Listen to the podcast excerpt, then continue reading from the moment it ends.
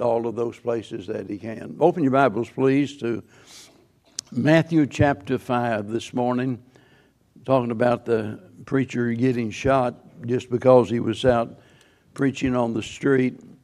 Reminds me there in verse 11, there at the close of the Beatitudes, the Lord, the Lord uh, warned us about the matter of persecution and over and over again, he told his disciples that they were going to be hated, they were going to be persecuted.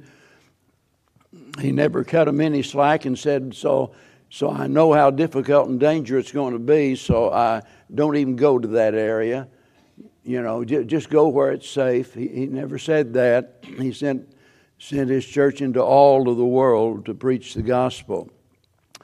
And after his warning, we know from uh, from what the Bible says, the early church suffered great persecution. There's no doubt about that. History bears record of Christians being persecuted.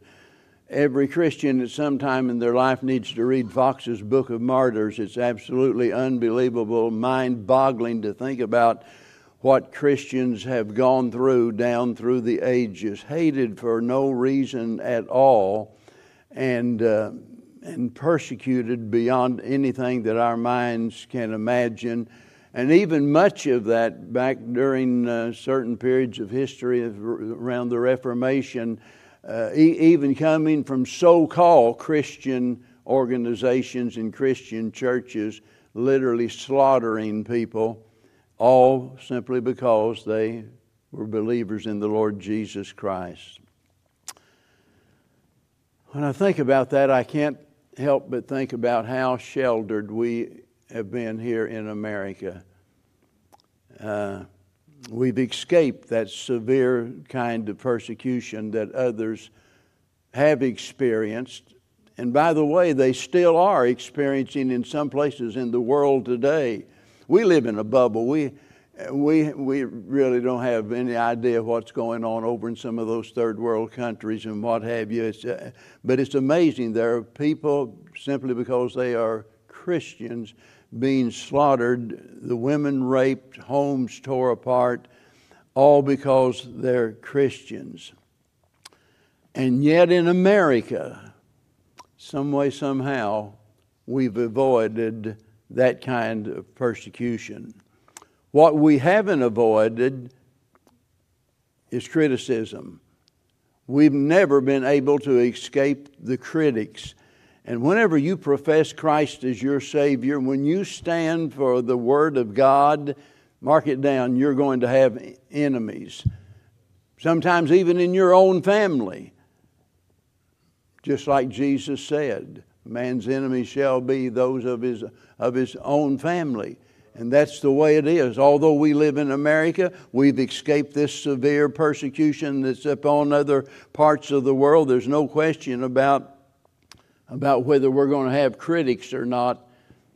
That's a done deal. We're going to be criticized. We are being criticized. It's never going to stop. And the only question is how will you respond? How, how are we to respond as Christians to the criticism that that we face. As heartbreaking as it is, we're not going to be able to change most people. We're not going to be able to reach the majority of people for Christ. I don't read anywhere in my Bible where that's going to happen until the tribulation comes, and then all of a sudden, all of a sudden, things begin to change and until Christ comes and rules and reigns upon this earth, there's going to be criticism. It start at a young age for you young people in school. Whenever you stand up for what the Bible teaches, it might be your science teacher that will criticize you publicly. It might be your classmates that will make fun of you out on the schoolyard, all because you believe in Jesus and the Bible and stuff. We're going to face criticism, but how are we going to respond to criticism? Since we're not going to be able to change most people, it really doesn't do a lot of good, you know, to get in a big argument with people about it. Some people are more concerned about winning the argument than they are in reaching the person. We can get out here and argue till we're blue in the face and fall over for lack of breath and not get anywhere. But here's our response. As Peter put it over in, in 1 Peter chapter 3 be ready always to give an answer to every man that asketh the reason of the hope that is within you. And he adds this with meekness and fear. With meekness and fear. That tells me that out of our compassion for those that are lost, we ought to do what we can to convince our critics that we're right. Have an answer for every man. There are going to be people that you know that wonder what happened to you? Why all of a sudden you made all of these changes? I know from experience. After receiving the Lord as my Savior, they couldn't figure out why I talked different, why I quit drinking, why I, I wasn't the same. Uh, some of the guys thought I was some kind of a some kind of a nut job that I was losing my mind. Because normally, you know, after work you go out and have a few beers and so forth, and uh, all of a sudden all that stuff, people are going to wonder about you. What happened to you? Why did you change? And that gives us the opportunity to give them an answer for the reason of the hope that we have within us. Over in 1 Timothy, I'll get to our text later, but I want to lay this foundation of us thinking about the matter of our critics and how we deal with our critics. And over in 1 Timothy chapter 4 verse 12, Paul says, "Be thou an example of the believers in word." Now he could have just stopped right there and assumed that we knew what he was talking about.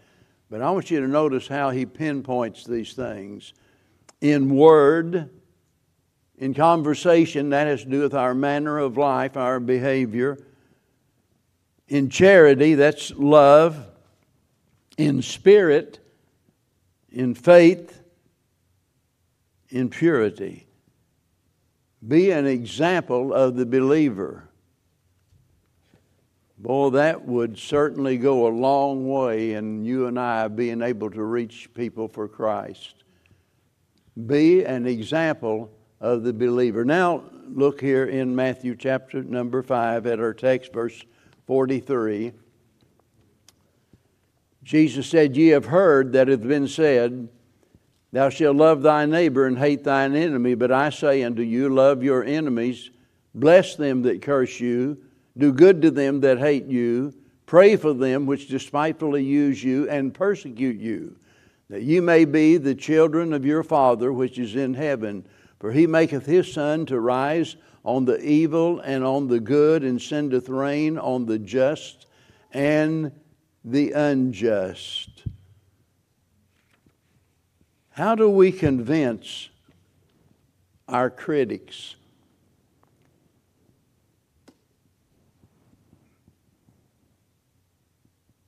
Think about it.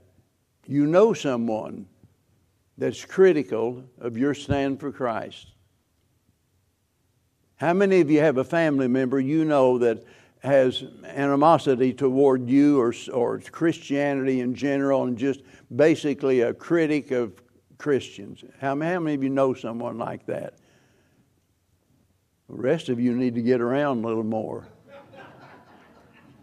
Because believe me, even though you didn't raise your hand, I'll guarantee you, you know some people that they think they think that Christianity is just a crutch that weak people need to lean on. That's their attitude about it. They have no real concern for it. They don't respect your devotion to Christ whatsoever. They think you're a fool for spending your time down at church and giving 10% or more of your money. They, they don't understand that at all. We all are going to have our critics. You say, well, how do you know? Because the Bible says, Paul said that any person that lives what? Righteously, that, that what? We're going to suffer persecution. It not, might not be in that severe form, but it'll come in the form of people criticizing you, mocking you, making fun of you. How do we convince our critics that what we have got is the real thing?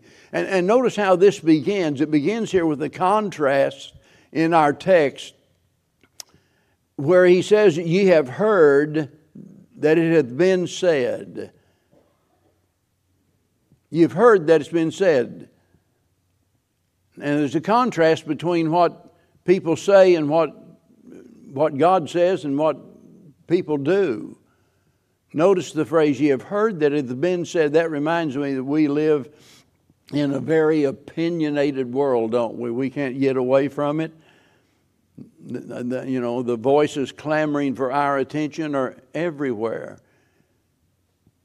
Doesn't take long whenever you click on something, uh, regardless of any of the news agencies or whatever it is, the, the social pages on, uh, on the internet, and uh, you find somebody criticizing someone about something.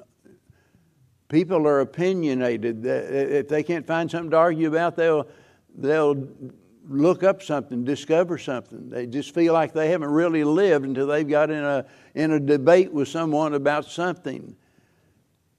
And opinions can be very strong. There are people that, in some parts of the world, as I said, that would slit your throat in a heartbeat just because you profess Christ as your Savior.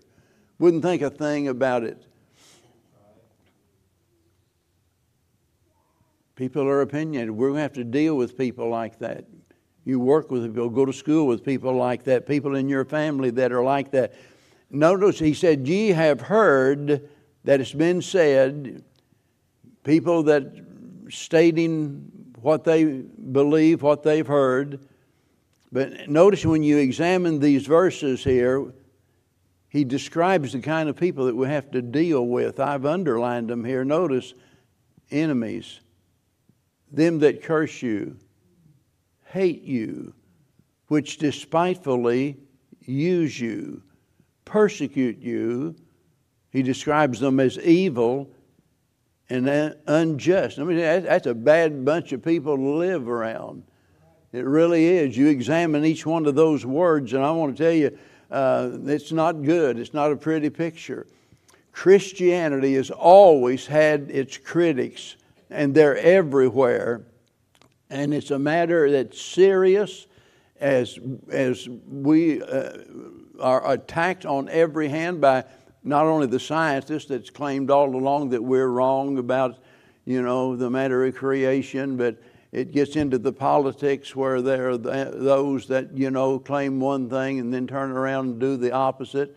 It's even in religion I've never understood this Pope being infallible kind of a thing, and then every few years you get a different Pope, and all of a sudden they start retracting the things they claim they believe, and it changed. Uh, according to my Bible, truth is truth, and it doesn't change. It's the same. Jesus, the same yesterday, today, and forever. You and I have to deal with people on a regular basis that repeatedly said, well, there's just too many hypocrites in the church. If you invite people to church, I promise you, if you do that on a regular basis, you're going to hear someone say to you, Well, I would, but there are too many hypocrites in the church. And you know, the truth of the matter is, I want you to listen carefully to what I'm saying. The truth of the matter is, that's true. There are too many hypocrites in the church. But that doesn't justify them staying out of the church. Secondarily, when they use that phrase, they're hypocrites in the church, most of them have no idea what a hypocrite really is. They look at our failures. By the way, there are no, no perfect churches. We're all imperfect. And just because you fail doesn't make you a hypocrite. A hypocrite, someone is playing a part. They're putting on a mask pretending to be what they know they're not. And yet, there are those not understanding that say there are too many hypocrites in the church.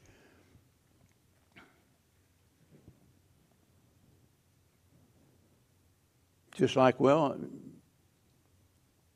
now I've got some justification for not going there. And, and, believe me when I say, and it's this, been this way in every church I've ever been a part of, I've ever pastored, it's this way in every church. I'll guarantee you there's somebody not coming to church because of someone sitting right here this, this morning. Might be me, might be you, or someone else. They stop coming. They won't come anymore. Or, or, the, or they were invited and they never will come. Just because of my imperfections or your imperfections they, they refuse to come.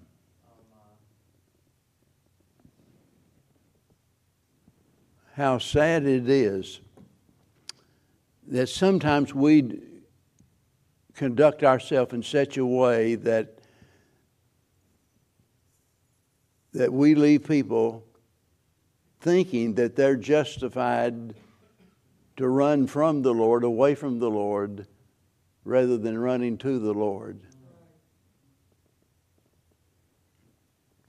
How do we convince our critics? I believe the Lord's dealing with that very issue here in these verses here. We can sum it all up by saying it's a matter of love. Without evidence of love, we will never, ever be able to convince people that we're really Christians. I mean, the Bible teaches that very clearly. If if we don't love others, now some folks don't really understand what real love is all about. You don't, you don't love me, and they think, you know, real, genuine love has to do with you doing everything they want to do the way they want to do it when they want to do it. Real love doesn't work that way. Amen. Whenever you kids, whenever your dad usually or mom says, all right, bend over and they give you a spank and say, This hurts me as much as it does you. Believe me, they're doing it because they love you. Yes. It's out of love. Yes. It's not love for them to take a hands off approach and say, Well, yeah, I love you. You, you, you just discover the world for yourself. You, you know, I, I'm, I'm not going to get in your way. That, that's not love, that's, that's abuse. Amen. Summed up in the word love regardless of how high your IQ or how much talent and ability that you have, without love, you're never going to make a good impression on people that would ever that would ever cause them to think I need to become a Christian like that person. Look at verse 43 and verse 44. Here's our responsibility. Love your enemies. Well, who are our enemies? They're not just people that we don't like, you know, or people that don't like you, or those that are hard to get along with. You know, some people say, well, I, I, have just got so many enemies. Well, it's no wonder because you think everybody doesn't agree with you is your, is your enemy, that they're against you. He says, Love your enemies. Maybe the best way to, to, to describe them is to notice the way they're described here. And, and note, notice he says, Those who curse you. They do that because they're your enemy. They're taking a stance against you. They curse you. They, they hate you. They despitefully use you, persecute you.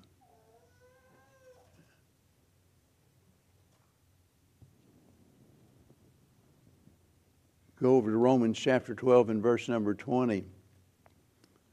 And to sum that up, it tells us that we are to love those that are unlovely. We are we're to overcome evil with what? Good. So many times we let the evil, we allow the evil to destroy us in our Christian testimony. Because we're so hurt, we're so either so hurt or we're so bitter that we feel like we've we got to get back at that person. They have hurt me so deeply, I, am not, I'm not going to put up with that. And, and yet, Paul tells us to overcome evil with, with good. Notice what our text says here, verse 44 Bless them that curse you. Do good to them that hate you. In other words, their bad behavior doesn't justify your bad behavior. Pray for them which despitefully use you and persecute you.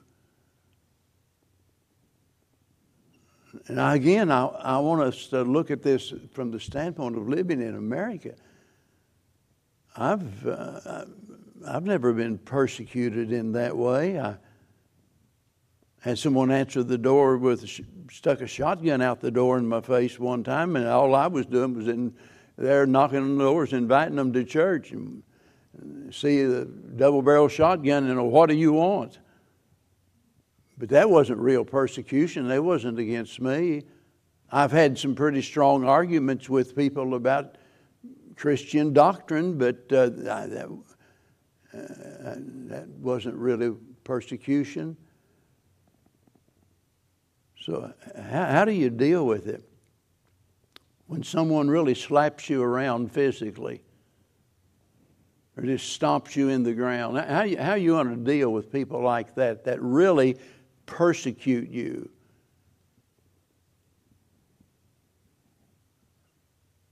The hardest thing I think i I know up to that point that I'd ever done is shortly after I was saved. And having been in bar fights, and the drunker I got, the meaner I got. Pulled up to SMS College there in Springfield there on National Street, pulled up to a stoplight, and just before that, there was a group of those college kids, and they started this weaving in and out and cutting in front of you, and you go around and what have you. And we pulled up the stoplight, and uh, they began to display physically some of their displeasure and cussing me out and. Uh, and believe me, it's something I would have never taken before. And I sat, I'll never forget sitting there at that stoplight thinking, I can't do this. I, I mean, I had, had, a gun in the car and a ball bat in the car. I played, still playing ball. I'm, I could have done a lot of damage, but it had been stupid for me to do that, uh, all because of, of those empty words that they were using. I remember it wasn't but a month or two after moving to Houston. I almost got into it with some jerk down here on Highway 59 that was, you know, did a passing cut around in front of me, like cutting me off. And I honked the horn. I got right on his tail end and what have you. And so we started that. And Finally, he pulled over to the side, and finally it hit me. What's this going to look like? Pastor of local church arrested for fighting out on Highway 59. But I mean, I was that, I'd pull over behind him. I was that close. And I decided, I've got to get out of here. We're talking about persecution, people that hate you. You've heard the old saying, sticks and stones may break my bones, but words will never hurt me. Listen, I've taken a blow full in the face before by a fist, and I've been hurt ten times worse by words than I ever have by a blow to the face. Words can hurt, they do hurt. Words can destroy. And he says, Those that persecute you, those that hate you, that curse you, bless them. Do good to those that hate you and pray for them that despitefully use you. Now, notice verse 45, and I want you to notice the reason. This is why it's so very important that ye may be the children of your Father which is in heaven.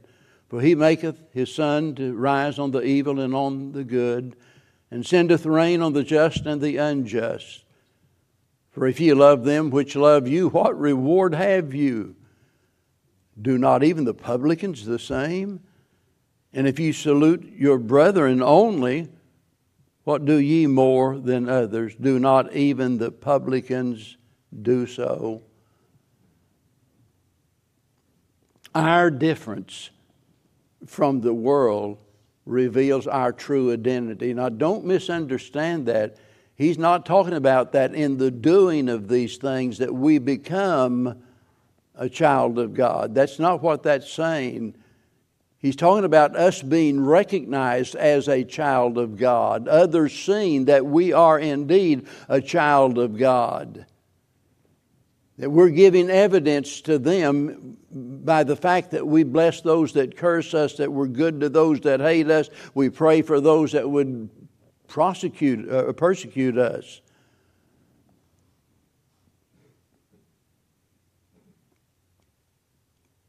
Notice in verse 45, when he gives us the reason that others can see that we really are the real deal when we claim to be a Christian. In verse number 45, it, tells us here that God's goodness toward the world. God does what? He's good toward what? The very kind of people that he's talking about. Your Father, for he maketh the sun to rise on the evil and on the good, and sendeth rain on the just and the unjust. In other words, we are to respond to them just as God has responded to, to our needs. How did He respond? By grace, unmerited love. This is a picture of grace he's giving us here. He said, If you love others just because they love you, what have you done more than the publicans? I mean, they do that. He's telling us the standard is that we love our enemies, that we bless those that curse us, that we do good to people that hate us, and pray for those that would despitefully use us or, or persecute us. So, why does God do what He does when He's good to the evil and, and those that are not, the just and the unjust. Why, why does God do that? Romans 2 4 tells us that it's the goodness of God that leads us to, re, to repentance. The goodness of God that leads us to repentance. When I started going to church, I didn't need anyone. I, I, I, I couldn't give you a definition of sin. I'd never really attended church. I'd never read the Bible. I didn't know much about it, but I knew there was something really messed up in my life, in my head. I knew I wasn't the kind of person that I needed to be. I, need, I knew something needed to, to change. And I was at a point of desperation in my life where everything's out of control. Didn't understand any of the theology, but I knew that I was a, what any sensible person would call a sinful, sinful person. And I'll never forget Brother Hankins that day preaching Romans 5 8. Romans 5 8. That he loved us in that while we were yet sinners, while we were yet sinners. Know, if he said, if he said, now he loves us, you know, when we're, when we're there in church and we're trying to do good. But while we're yet sinners, started talking about we could come to Christ just like we are. Yes. And I was a mess. Uh,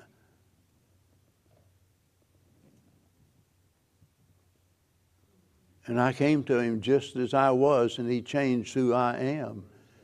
And he does that to every person that comes to him. The goodness of God leads us to repentance. The goodness of God. God didn't owe me anything. Only by God's mercy that he, he didn't literally destroy me. Only by God's grace that He was willing to receive me and give me what I don't deserve. Now that's why God does what He does. And notice the result. When you and I, when we when we answer our critics by doing as God did to us, whenever we bless those that curse us, whenever we do exactly the opposite of what our fleshly nature wants to do, and we do what the Bible tells us when He says that we are to love our enemies and pray for our enemies. The result, verse 48 Be ye therefore perfect, even as your Father which is in heaven is perfect. And don't misunderstand you can consider this as a command, you can consider it as a promise, but that word perfect means to be brought to completion. It means to be fully accomplished. It's not talking about you and I becoming little gods. It's not talking about us becoming exactly like God to the extent that we no longer sin because we're going to, we're going to fall short as long as we're here upon this earth. We're going to fail. Every Christian is going to act out of character sometimes. It happens to all of us.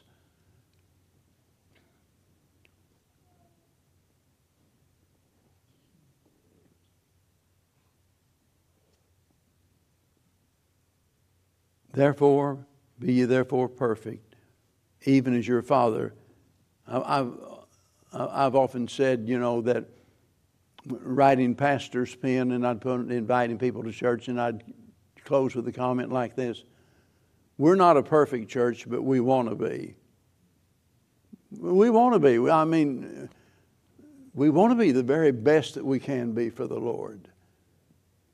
And the Lord wants us to, to reach a level of spiritual maturity where we are willing to what? Love our enemies, pray for those that persecute us, that we're willing to do as He demands, not as the flesh requires. And, and notice this matter of living uh, the Christian life that will answer our critics is not a matter of just tolerating them, just putting up with them.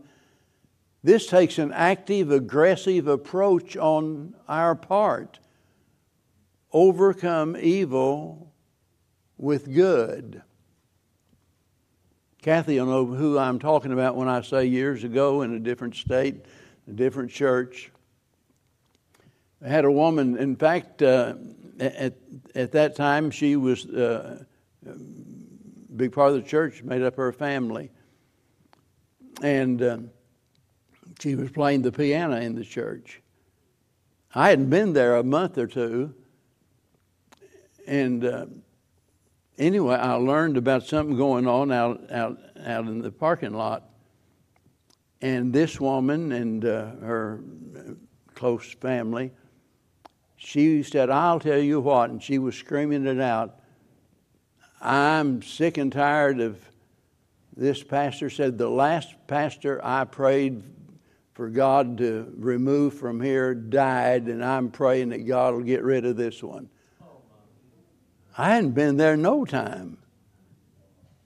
All I'd done is preach the Word of God. Uh, that's, they didn't like that. Well, what do you what do you do in a case like that?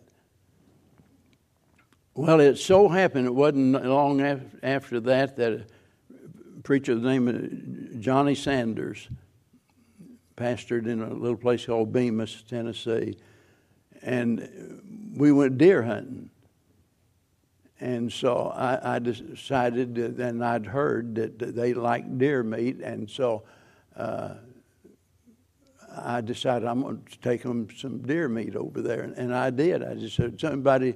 I didn't get into that row out there. I didn't have to, because I had a former pastor's daughter that took up for me and uh, attacked her in the parking lot and rebuked her publicly out there for criticizing her pastor.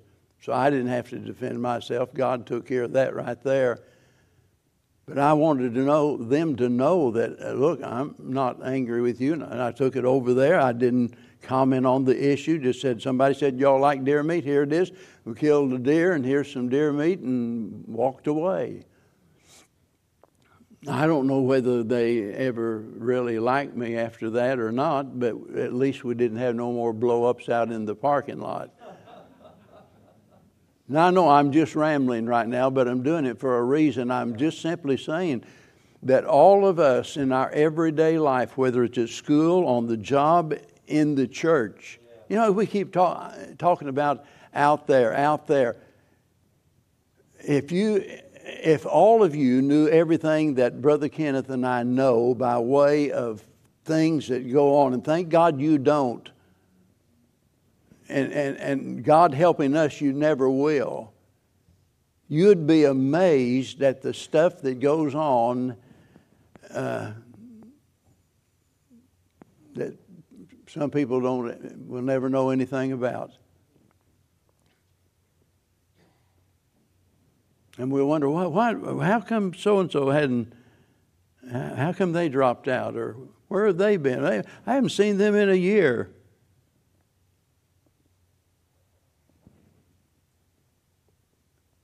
And if you really want to finish the sentence out, I haven't seen them in a year, and I, I'm not going to check up on them either. Well, I don't know. I thought they were going to really stick. They came for six months or so, and then uh, they left. Uh, I wonder whatever happened to them. Uh,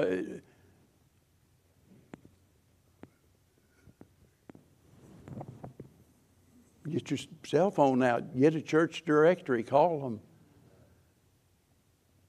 And there are those that you know that they feel hurt, they feel uh, they feel like that uh, people have been unfair with them or whatever. We never have an excuse for not demonstrating love toward other people, regardless of what they've done. Amen. He loved us in that while we were yet sinners, And if we're going to answer our critics, we're going to have to demonstrate that love that causes us to bless others, to do good to others, to pray for others. And if we'll do that, we'll be amazed at the great things that God will do with us, for us, through us, and helping us reach others. Can you think of someone today they've not treated you right? It's been so unfair.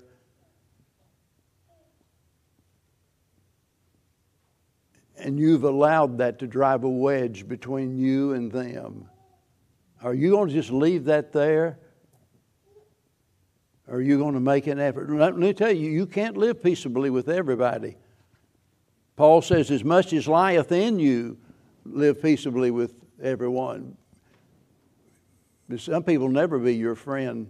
They'll never treat you right. They don't, they don't want your forgiveness. They don't want your help. They don't want your love. They don't want anything to do with you.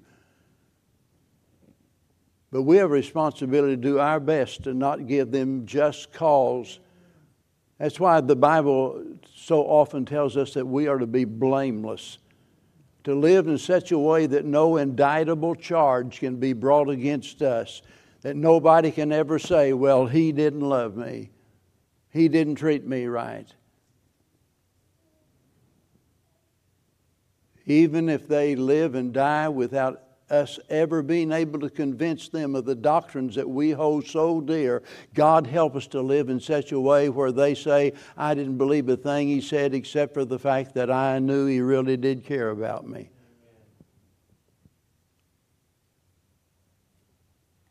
What about it today?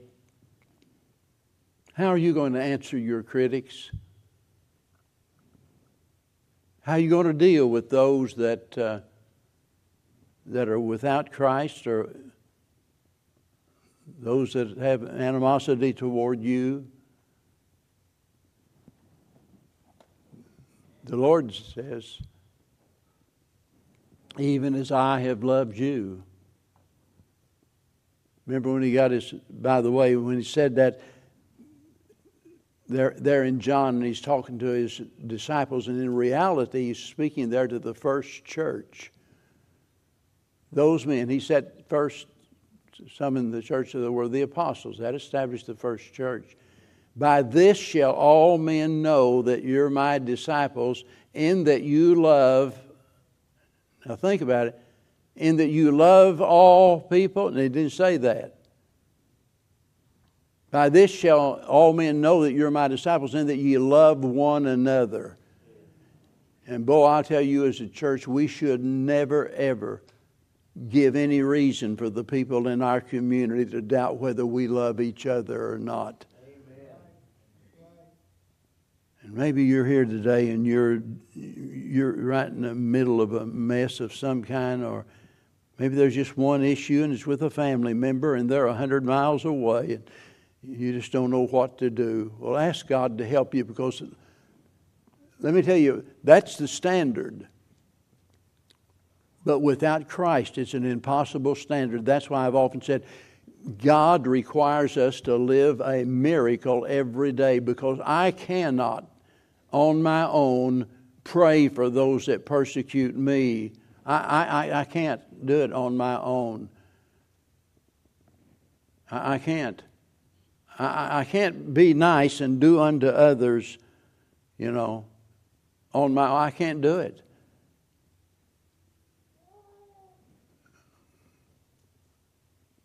Neither can you if you get down and be honest about it. If you don't think I'm right, just walk up and slap Shelley after the church is over and see if something don't happen. Yeah. Absolutely not going to put up with that.